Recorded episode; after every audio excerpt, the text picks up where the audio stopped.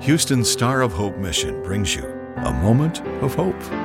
Could you spare a little hope today?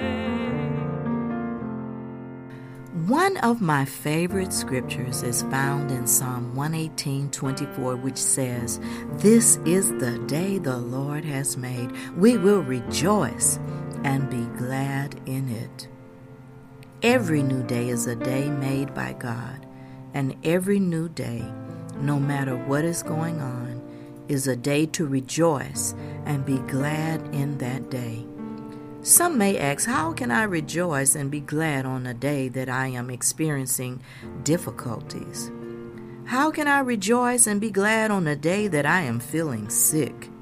How can I rejoice and be glad when things are just not looking good? The answer to these types of questions is the Lord who created the day is in full control of the day, and we are commanded to rejoice and be glad. Just that simple. For if you are sick, rejoice and be glad that God is a healer. If you are depressed, rejoice and be glad that nothing is too hard for God. If you are concerned about something, rejoice and be glad that God will perfect everything that concerns you. There is always a reason to rejoice and be glad.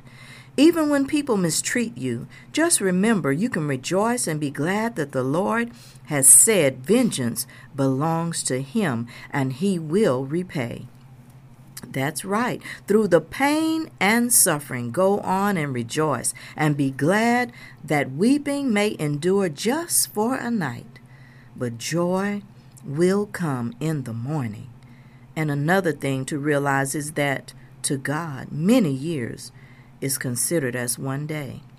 We consider 24 hours as a day, but God is always looking at the finished product of our entire life. So He expects us to rejoice for how He can work everything out in our lifetime for our good in the end. 2 Peter 3 8 to 9 says, But you must not forget this one thing, dear friends.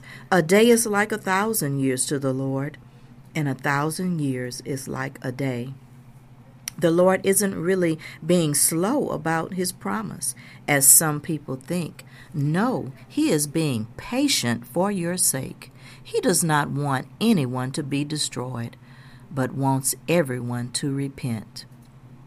Brothers and sisters, we need to rejoice every day and be glad that the Lord is patient with us and He gives us time to get it right. He gives us time to repent. It is not just our offenders that need to repent. We all need to repent and be in right standing with the Lord. So, yes, this is the day the Lord has made. We will, we will, we will rejoice and be glad in it. This is Geneva Devine. A Moment of Hope is produced and presented by the Star of Hope Mission, ending homelessness one life, one family at a time, by providing services to more than 1,000 homeless men, women, and children each day in Houston. Could you spare a little